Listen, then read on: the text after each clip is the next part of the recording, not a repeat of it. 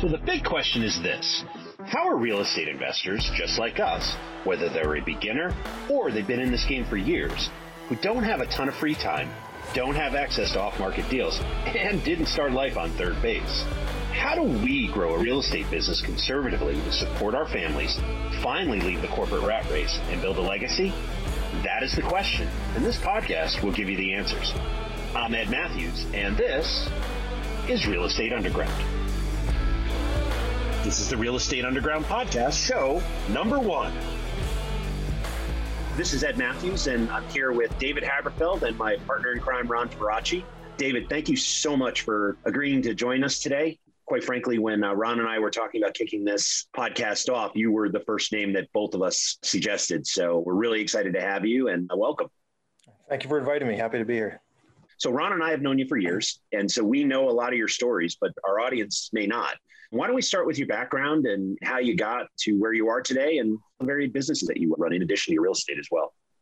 I started out and I had this dream of, I watched the real estate market climb in 2003, four, five, and six. I had missed it, but I didn't know I missed it. And so I wanted to jump on. And I had a good friend who came back from college after high school. We reconnected on MySpace for the listeners that are old enough to know what that is. MySpace. We're going yeah, aged all of us, right? And so it turned out he had the same dream. He wanted to buy some real estate and rent them out and be landlords. And so we reconnected at the bar and we thought this up at the bar and we followed through with it. And we're still good friends today. And I was addicted. I started out by paying too much for houses that didn't cash flow because I didn't know how to do it. My first four were all terrible, but I learned how to do it right. And going from a landlord to flipping was a natural progression when the market changed, when you could start flipping again around 2014 or so. Yep. And I've been doing real estate since 07. Fantastic. Tell us a little bit more about your business. You mentioned multis as well as flips. Sure. So I started out landlord only. When I was buying properties, I was paying, I knew I was paying like retail. And so I ended up being a landlord. And I just kept buying, and the bank eventually said no after four. I bought four with mortgages. And then I go to get a fifth one, and the bank says, no, sir, you can't do that. And I was like, why not? What do you mean? And so that's how I learned how you can't owner occupy all your houses. So you were getting so, traditional mortgages, Dave. You were putting down some money, going to a bank, and, and just getting traditional mortgages, residential. Yes. So in 2006 and seven, you didn't have to put any money down though. They were just giving right. them all away. So the times were a little different then. And those were my first four.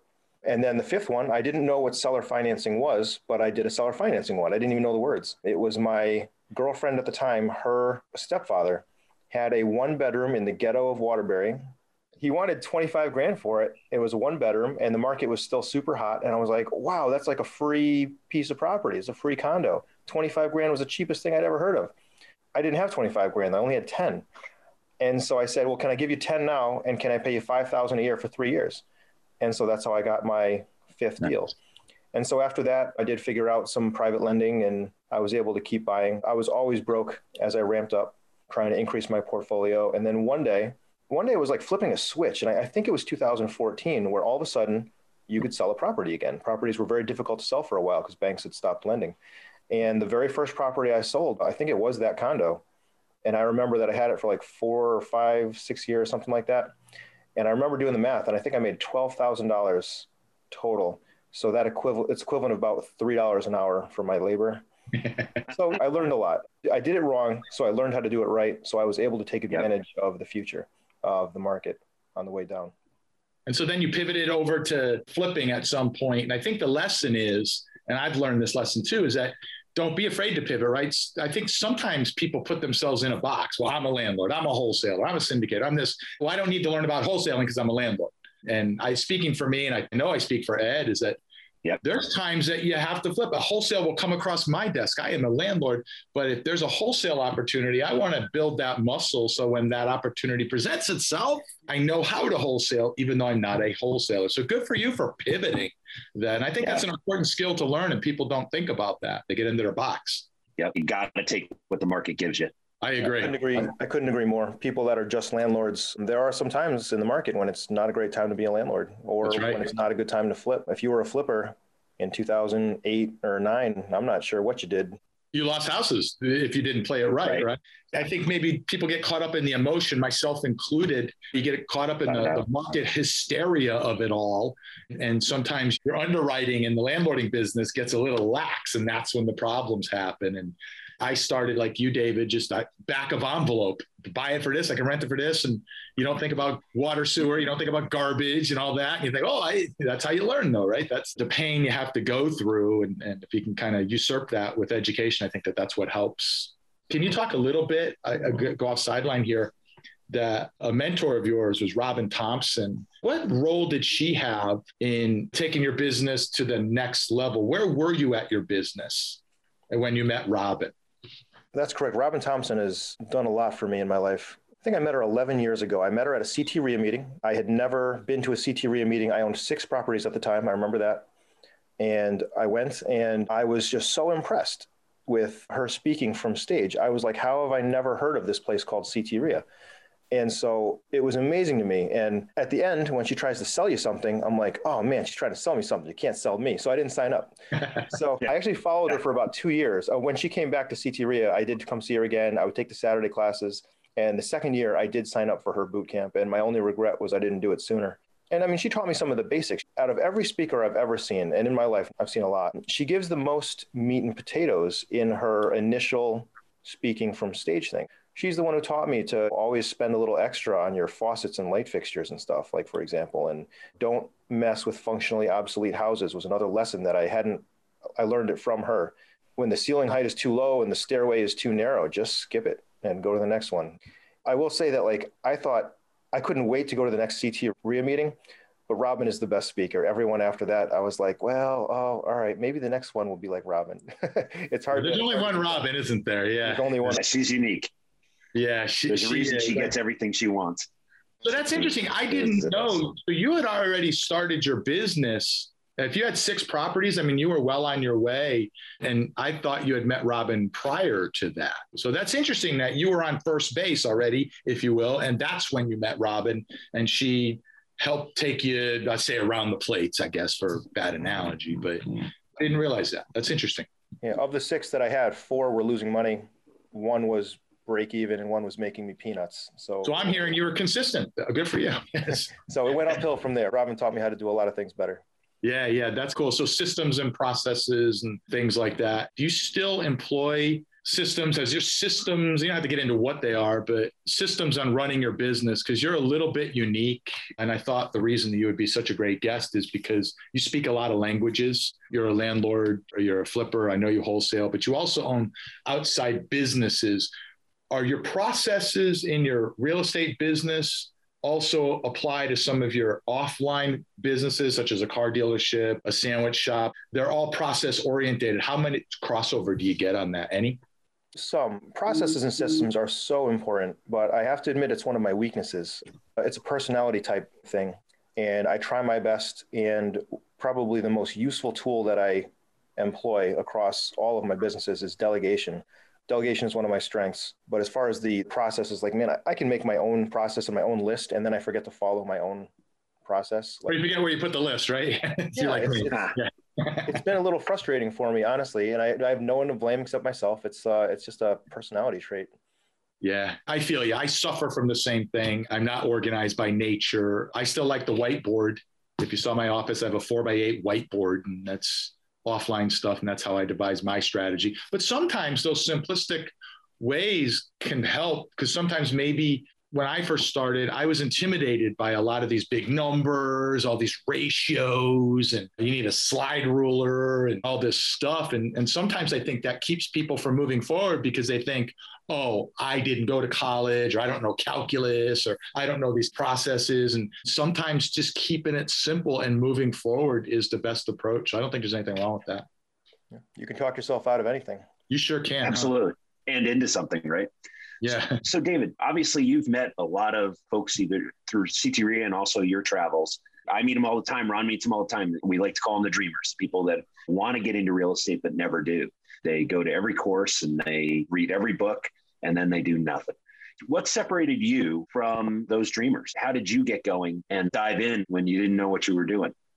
I think what holds people back a lot is fear and analysis paralysis Even right. when people want to do a deal and they have the resources and they're ready, they will overanalyze a deal so much they'll try to talk themselves out of it, or they take too long and someone else scoops it up because every good deal will be scooped up if you don't act quickly. And so they never get one and they're only waiting for the perfect deal. I've always been fearless, sometimes to the level of stupidity in businesses and decision making. So I will make a decision pretty much on the spot for anything and everything. I will choose left or right, up or down, yes or no, really quickly. And I think that has helped me greatly, even though sometimes it's the wrong decision because I decided too quickly. But I mean, if I hit nine out of 10 that way, I think that has greatly aided me, is my ability to make a fast decision. An educated okay. fast decision, I think, is a fair statement. You're not throwing right. dart to the dartboard. You'll have some winners, you'll have some losers, but you approached it with an educated hypothesis of this should work. And I think that's key. So let's talk about minutes. that a little bit. Yeah, I spent 30 minutes with a calculator before I said yes or no. Yeah, right. Yeah. Right. Just push a button. So, so, yeah, exactly. Just pretending that you're busy, right? Yeah, right. So, in terms of the calculation, when you're looking at a multifamily property, what are the key things that you're looking for to determine yes or no?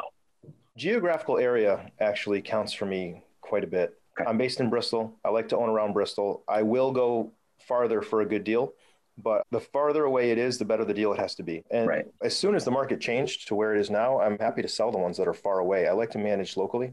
You're going to laugh at how I chose the money part of it, what kind of profit I made. So when I started out, I just said, I want to do the math and take up my gross rent minus my fixed expenses, and I want to make $1,000 a month. And that was it. There was no ROI, no cash on cash, no cap rate. I didn't know how to do any of that. And honestly, that's never really left me. I still don't bother with the cash on cash returns and stuff because that's so easily manipulated. I can put zero down and make a hundred dollars a month, and I have infinite cash on cash. Yeah, I, am with you. I, right. I, see it all the time. I'm making 50% cash on cash.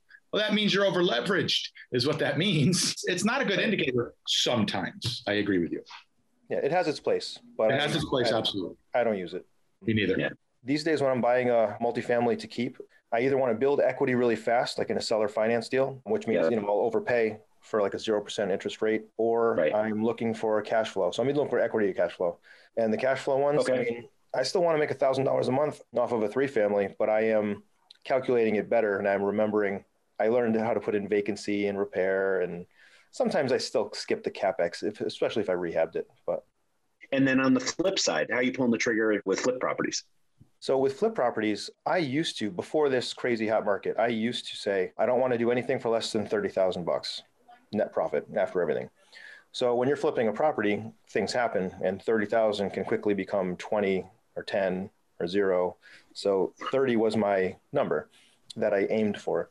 As the market gets crazy, I can't tell you what a property is going to be worth anymore. We used to right. be able to use comps and now I know some people are still using comps, but you don't know what a property is going to be worth. So I'll, I'll, tell you a great example of how I've changed my business to go with the market. So when I buy a house to flip, I used to advertise it on Facebook when I got it, when I'm midway, all the time trying to sell it in advance of when it hit the market to try to save the realtor fee mm-hmm. and because I knew what it's worth. I stopped doing that. Now I list it with a realtor because if I think a house is worth 250, I am amazed when someone pays 290 for it and I never would have guessed I would have gotten that. So I don't try to sell houses on my own at this point in the market. Everything goes with a realtor. And that's okay. an example of pivoting with the market. So as far as how do I know when I'm going to pull the trigger on it, I got to be safe these days. So my number that was 30 is now 50. I won't do it unless I think I right. can make 50 grand. And the reason is at some point the market's going to downturn. I don't know when, but it'll happen. And however many flips I'm doing at that moment, I'm going to be kind of stuck with. And I want a $50,000 buffer with those instead of a $30,000 buffer. The music will stop Smart. and you won't have a chair. Yeah, that's the problem. Exactly. That's the problem. I agree with you. Smart. Very smart. Yeah. So, David, when you do a flip, and I'm genuinely curious. So, being a landlord, I have a spreadsheet and all that, keep track of vacancies, things like that. When you do a flip, how are you recording how much you spend on counters, how much you spend on lights? And, uh, is there a spreadsheet you're using? I write down what I put into it so I know. And then I have a bookkeeper who handles the utilities, taxes, insurance part of it.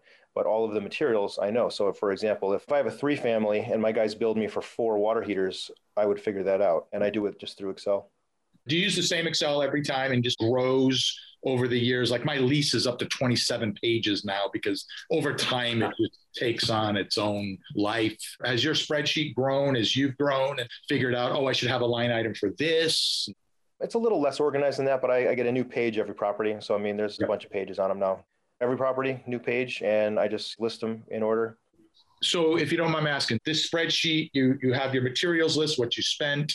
Do you use that spreadsheet going in to say, and it'll tell you what your projected profit is, or you sort of you know it in your head, and then you keep track of it with your spreadsheet, or do you use your spreadsheet on the purchase side too to see what you're going to make if it goes according to plan? Make any sense? Yes. So my spreadsheet is not that fancy. I actually use pen and paper. Yeah, no, I don't blame you. Yes, uh, so do I.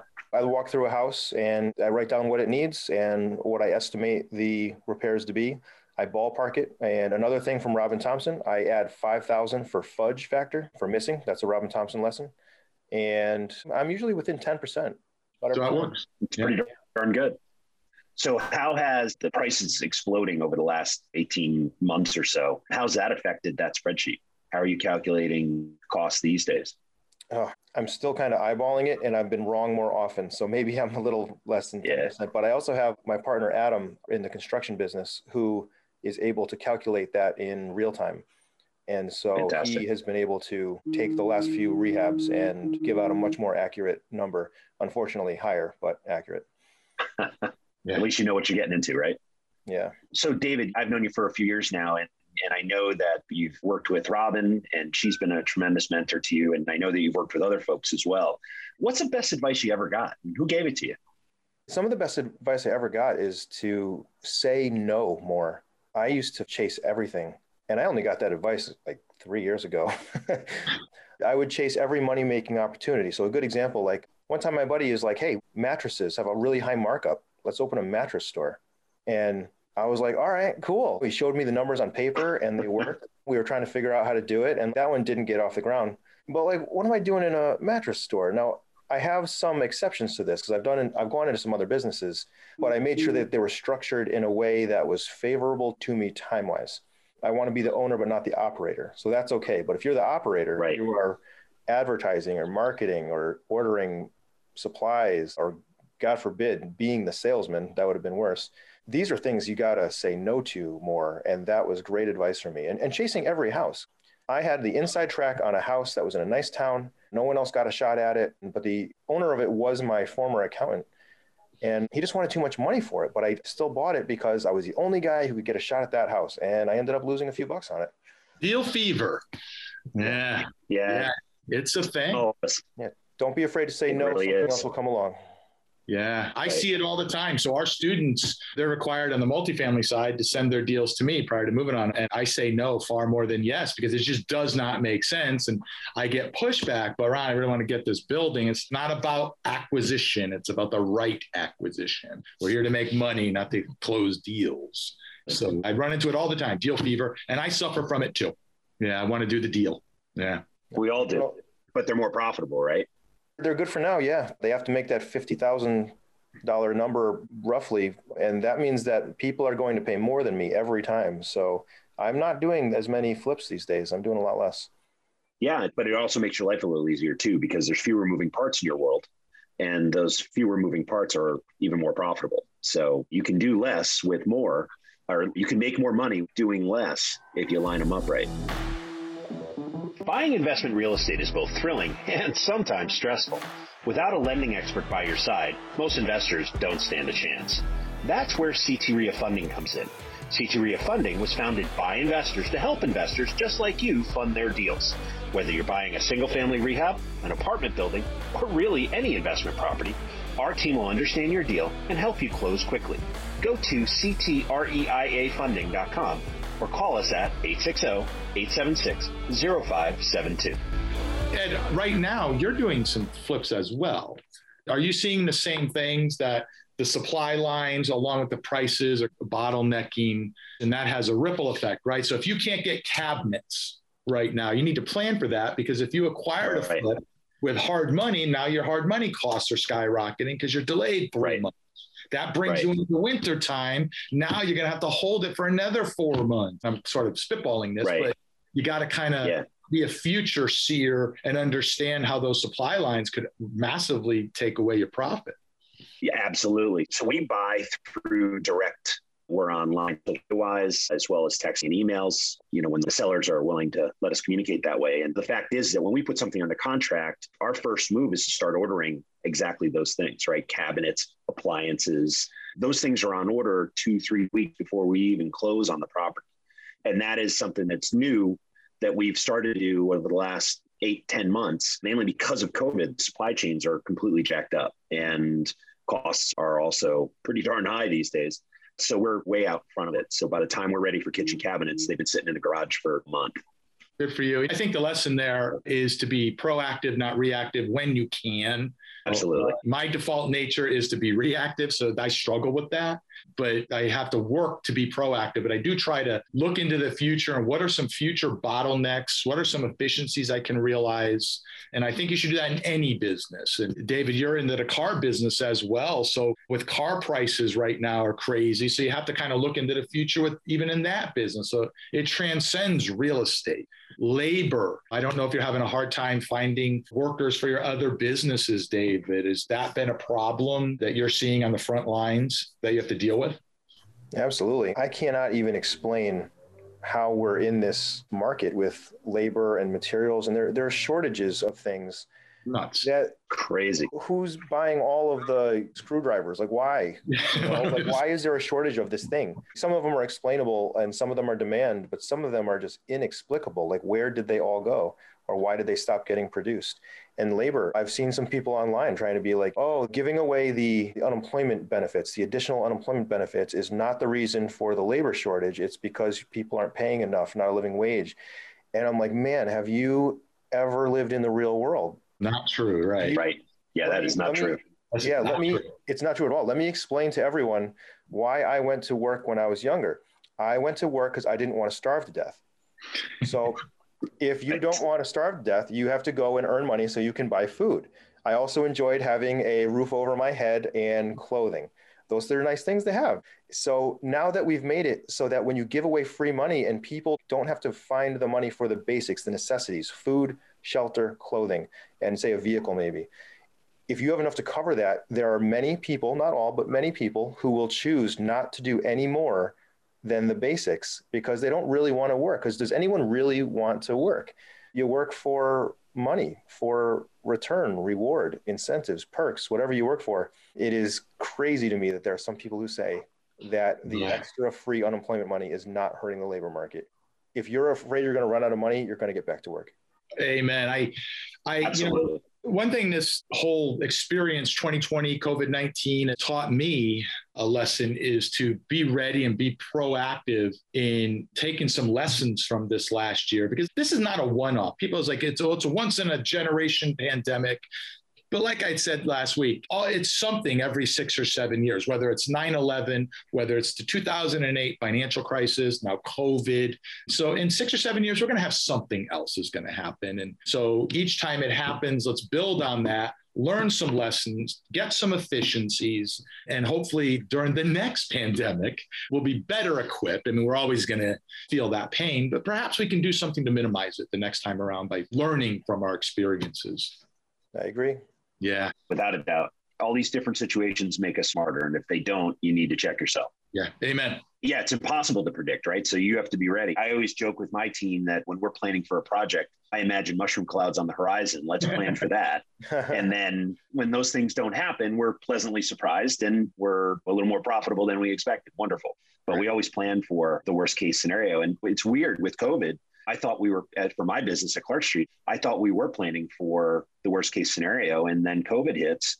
And we immediately realized that the reserves that we typically carry for our multifamily business, I doubled them. And I used our flip business to double them. That way, if and when tenants, we're pretty rigorous about screening our tenants. But the fact is that even in the best case scenario of with these tenants, a lot of those folks failed to perform for one reason or another. A lot of it wasn't their fault, but there's an economic reality. If there's money not coming into your tenants' pockets, it's not coming your way either. And so we needed to plan for that. And so we now we went from a three month reserve to a six month reserve in our multifamily business. And thankfully we had a pretty healthy flip business going that we could afford to do that. And we so we deferred our profits. So sometimes even in the best plan, what was it, Mike Tyson that said everybody's got a plan until you get hit, right? and uh, we got hit. So yeah, right on. But you learned from it, and your you know, business is going to sure. be better off. Without a doubt. Your business will be better off as a result because you're going to realize those choke points and those efficiencies and things like that. Because if you don't learn from it, 100%. I humbly submit that Darwinism will make sure you're out of the business after a while. Yeah. You should go get a job. Yeah, you really should. not for everybody, guys. Entrepreneurship's yeah. not for you. No, amen. Amen. Yeah. If it were well, easy, everybody would do it. So, David, this has been a tremendous time spent with you. I'm just curious do you read technical books like business books and real estate? And if so, what's your favorite business book? I'm actually not a reader, and I wish I was. I just have a hard time getting through a book. I just haven't been a reader. It'll be no surprise that the business book that changed my life the most would be Rich Dad Poor Dad. Same. Anyone who hasn't read it should definitely read it, of course. I mean, Same. it's the Bible. Yeah, everyone has yeah. the same response about that book. But I'm not a reader. I yeah. learn on Facebook, I learn from articles, and I learn from other people. Yeah, I've gotten into audiobooks myself because it's the entrepreneurial ADD and that rolls around in my brain that every shiny object takes my focus off of what I'm trying to do. So I'm a big fan of Audible, and that's how I do it. But absolutely. Yeah. And I would submit that Rich Dad Poor Dad qualifies not only as a business book, but also as a real estate book, because that's the one that got me hooked. So, David, you've done a lot of deals, and we've actually seen a couple of them in the news uh, over the last uh, few months. For our listeners, what is a deal that you're particularly proud of? You and I have talked about a bunch of them, or maybe even a cautionary tale, because we've all had those as well. Some of my favorite deals are the ones that nobody else gets to see. They come to me through networking or Facebook or through word of mouth. But I don't know that there's anything super special about them. But I just had my third eviction go out yesterday since the virus started. And there's definitely some lessons there. It's a lesson of how to mm-hmm. turn a winner into a loser by accident. Maybe like four or five years ago, I purchased a house in Thomaston. It was in pretty tough shape, very tough shape. And the owner had gotten sick and she was going into some kind of home. And I bought the home for like 22,000, I think it was. So it was, you know, it's hard to go wrong at 22,000. And the house was livable. It wasn't nice, but you could move in tomorrow if you were so desperate. So I decided I didn't want to rehab the house because the house was just funky, like uh, functionally obsolete. It's like it's a Robin lesson. Don't do the functionally obsolete ones. However, for twenty two thousand dollars, I'm going to buy the twenty two thousand dollar house. So I end up selling this house to a fellow investor who early claimed to be an investor for forty, and I seller financed it. So I didn't think I was being too greedy, and I seller financed it. And I think the interest rate was like six percent or something like that. It wasn't crazy and he was going to renovate it and sell it or renovate it and rent it. He had the option and he hadn't decided yet. And so this guy proceeded to be quickly overwhelmed by the rehab. He had barely started it. And so he rented it as is to some bad people who didn't pay him any rent. And so he started not paying. And so it probably took me a year and a half to get the house back. And then once I got the house back, I go to start the eviction and then the virus hits. and so I couldn't evict. So these people probably live there for free for like three years, four years. And I just got them out yesterday. And so during that time, I had to pay the taxes and insurance on the house for all the time he owned it and all the time I owned it since. And add that to the 22. I probably own it for like 45 maybe now. And so I just got it back. It's in even worse shape than the terrible shape I got it in when I first bought it. And I'm so sick of this house. I'm not going to renovate it. I'm going to just list it on the open market any day now and see what happens. And maybe I'll get lucky and someone will be willing to pay a lot because deals are hard to get. Or maybe I'll break even, or maybe even I'll lose a little bit. And trusting the wrong people and not doing your due diligence and seller financing to someone who doesn't have a track record. Those uh, are some lessons that I hope people take away. Yeah. Um, don't seller finance to newbies. Without some skin in the game or something. Yeah. Yeah, they got to have something. Something, right? Yeah. Signer. One thing we've started doing along those same lines, David, one of the things is that uh, we use a quick claim that we put in escrow. So when we're seller financing something and we're selling it off to even a newbie for that matter, although most of the folks that we work with are guys like you, we'll have our attorney put a quick claim in escrow. So if they're late for three out of 12 months in a particular year or six months in a row, there is no foreclosure. It's just a quick claim that we file with the state. Everybody signed it or the town and everybody signs it already and it's done. So nice. there is foreclosures. So a little quick tip. Started I started uh-huh. doing that, but I didn't know about that when I did this deal, and I do that now. Good. And so your attorney holds the quick claim? It actually goes into the escrow. So we use Caddick. They actually hold it. Really? Hmm, did not know that. Yeah, pretty cool. I can't say that we've been doing it for years because I started doing it about six months ago. So hey, that's how you learn, right? Maybe, maybe yeah, maybe David and I met the same guy who told us that we weren't, yeah, we weren't right. doing it right. They're all teachers in the end, aren't they? Absolutely, yeah, absolutely. Learning. I've learned more over a beer than I ever did at college. Amen. I love um, it. I love yeah. it. Yeah. So, David, I'm curious when you're not talking about real estate or chasing deals or starting a new company or buying a sandwich shop or running your car dealership, what else do you like to do? There was a lot of years yeah. when I didn't have any of that but I liked working. So I guess you could say I was just doing that. But in yeah. recent years, I've spent a lot of time boating, learned to enjoy boating. And nice. I've started to travel more, but the traveling, a lot of it is business related. I enjoy traveling for business related events, masterminds, coaching, trips like that. It's I'm hearing tax deduction. Oh, and they're all tax deductible. um, Absolutely. One of, the, one of the things I'm trying to increase in my business is short term vacation rentals. And I'm looking in Florida on the Gulf Coast. And so I'm going down there to look and I stay a few days. And is that a Excellent. business trip or is that a pleasure trip? You know, depends yes. asking, right? you bet. Yeah, I'm in Iowa at my daughter's softball tournament. As we sit here and talk, and in about two hours, I'm going to look at an apartment building. And how about that? This is now a business trip. Imagine so, uh, what are the odds? Yeah. It's legitimate. Yeah. You know. Um, it is. Yeah. I, I, intend on buying it if the numbers work. I enjoy just yeah. hanging out with other people that are like minded and teaching them real estate stuff, I know that when I started, if I had a mentor or a Robin Thompson from the day I started, I think my path would have been different and my journey would have been shorter. And so when I have the ability to share information, I always try to make the extra effort to share the information on Facebook or to have a conversation with somebody who just doesn't know the answer yet. And if I can make their journey shorter, it makes me feel good. And I share Absolutely. That. I spend a lot of time doing that. Yeah, and I know you do because I work with a lot of the folks that you mentor as well. So it's a small community, and it was one of the main reasons why we wanted to, you to be our first guest. Is because not only have you been very successful and you've learned a lot of great lessons, but you also give back in a pretty major way. So thank you for all that you do. If people do want to get in touch with you, either on social media or directly at your office, what's the best way to reach out?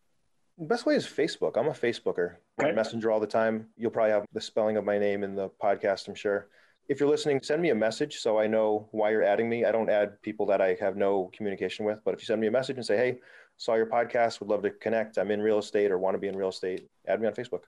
You know, awesome. David, you actually do an excellent job on Facebook you use it as a business tool. And I think the zeitgeist out there is that, oh, Facebook's for your Aunt Mildred's cookie recipes and things like that. And that's just not true. It's a business tool that everybody should be using and get over the notion that it's, it's a social network. It's a business network that happens to have a social component to it if you use it right. Sure. I can give a couple of quick Facebook tips for the people that are a little less Let's hear it. Sure. who haven't seen mine. So I post every single day. I have content every single day. And over the years, I'm able to recycle it. So every day I wake up and I look at my Timehop app and I see what I wrote in previous years. And I select one or two or three that were good ones or funny or entertaining and I repost it. So if you wonder how I have time to post so much or how to write so much content, the answer is that like 50% of what I post, I've already written in the past. It's a nice. huge time saver because I don't have time to yeah. post that much. I post to entertain. I post quotes of the day, jokes of the day, funny stories, pictures that I think others will enjoy, things of value to build an audience. And so people look forward to my posts and people hopefully think they're funny and hopefully think they're informative. And I get a lot of good feedback. So I think I'm hitting the mark there. And then when I need something in business, my audience is already watching. So when I have a house for sale or a car for sale, or I need to hire someone, or I need something business related, I can post and someone always responds and has whatever it is I need. I don't count favors on Facebook. So if someone asks me for five things in a row and I give it to them, the universe gives me everything I need every time. Like there's almost nothing I can't get done over social media. And the best tips that I can give people on social media are don't use it to vent and complain. People are very turned off to that. They don't want to follow you if you're venting and complaining often. And then all the divisive topics like everyone has an opinion about nearly every divisive topic that faces our country and our people right now. And it's not important to share your viewpoint on social media. It is not important. I know that it feels like you want to and you want other people to know where you stand. And if you do it, you know, there's nothing wrong with it. I'm not saying you can't. And who am I to say what you can post or don't post? But when you post all about politics and all about left and right and all the divisive topics, you're not someone that people tend to follow as much. You get a lot less yeah. activity, interaction. And when you post things that you need for business, some of the people watching are probably going to be like, ah, oh, you know, I don't like that guy. His views are a lot different than mine. I think he's not a good person. Yeah. And you might lose the business because of it from some percentage so true. following. Absolutely. Well said. Well said. The our rule of thumb is that we're producers of social media consumers, right? No one cares what I think about the election. That's right. but they might care about what I think about how to make money buying a multifamily or one of the other businesses that we're in, right? Amen. Great advice. Great advice. David, thank you so much for your time today. You delivered once again. I always feel like I'm getting a little smarter every time I talk to you. Thank you very much, and yeah, I certainly you, appreciate very, very much. Uh, your, awesome. uh, your wisdom and your experience. I appreciate the opportunity, and I look forward to seeing this online. And I hope some people got something of value out of this. Great, thank you so much, David. We really appreciate it.